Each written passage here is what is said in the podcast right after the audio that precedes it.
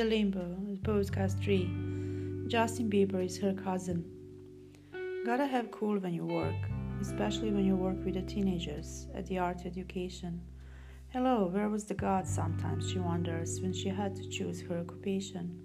Why couldn't she choose the language or the math? Sometimes she's thinking out loud. Just because the art is her thing, it doesn't mean that it's kids' thing too.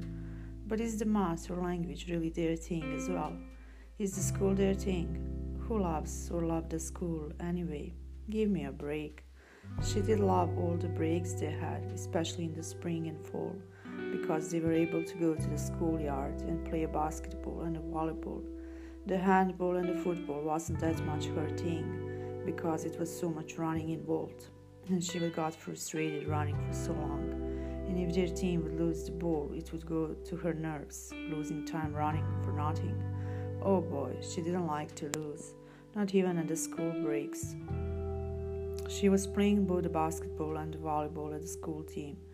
Even though she was considered as a Chinese with her size, being a good player, she was chosen to play at the school basketball team. And what a feeling to play against the other schools.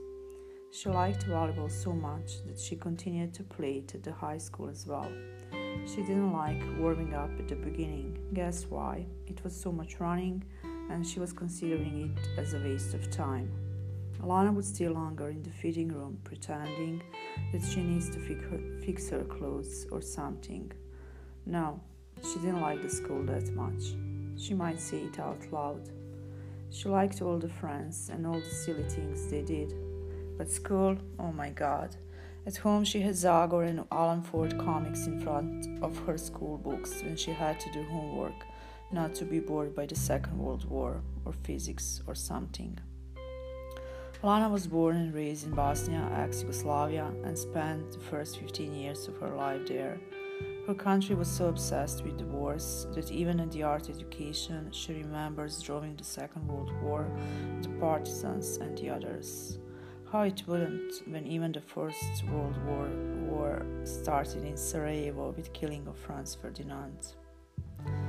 Then just continued in turbulent Balkan, the last one in nineteen ninety-two.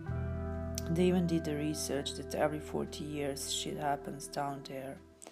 They hardly cannot get from the previous war with the economics and progress before the new one starts.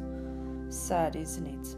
That Bosnia and Herzegovina is the first country in Europe with the number of unemployed people and development. Sad and true. The country that was more European before the war in nineteen ninety-two than Europe. You go Europe, and it's not even in the European Union now. After all that happened, it deserves to suffer even more. She doesn't get it, or she does, but she cannot accept it. Who needed a school? She liked the creative parts, reading books and writing about it. She didn't like drawing partisans and all the military in green colors and their uniforms, fighting against Nazis, so she did draw at home, creating her own art education. She was cutting and doing collage, and guess what? There were no partisans or Germans in her books. She hated the green military colors she could make so good at school, and she can still see it in front of her eyes. And everything in her world of cutting was about love and the quotes and questions about life. She liked learning English.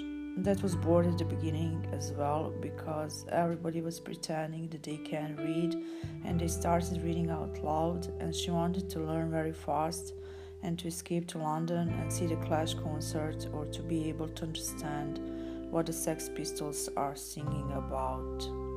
If they could understand themselves as well, how loud they were. The God needs to save the Queen, they figured it out. It was not the problem that all the students in her class started to read out loud and pretending to be English kids. The problem was that they were reading as it was written on the paper, as they do in Bosnian language. And that was the funny part, to get them to understand that they are the rules. And Mary is not Mary, but Mary, and Peter is not Peter, but Peter, and so on. But she had forgotten them. It was worth laughing and having a good memory, and they sure had forgotten her. Until this day, thirty years after the school graduation, they still can joke on Facebook and they write on Bosnian English, write as it sounds like on Bosnian, and they keep their tradition on and they laugh from time to time. One particular subject she was good at was math. She liked it so much and it was so challenging because she had a teacher who pushed her a lot and she liked when she was the best. In that particular one, she was the queen of the math. She liked to go to his nerves and she was always the one who finished all the assignments first, and she liked how he kept her projects more and more difficult. At the end, the assignments she had gotten from him were so huge that she had to turn her writing book into landscape position to fit the assignments. She liked seeing her daughter now working at the same projects as she did, at least in the math. The other day she was helping the student in grade nine in English. She had to write a story about the country she lives in, Sweden. When it came to writing about some famous Swedish people, she was explaining the meaning of famous, thinking immediately about Zlatan Ibrahimović, but not letting the student know her point of view. Since everybody knows at their age of Justin Bieber, she took example of him being famous internationally.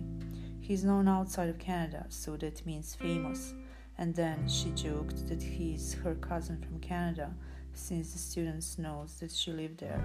You gotta keep your spirit up when you work. It makes it easier.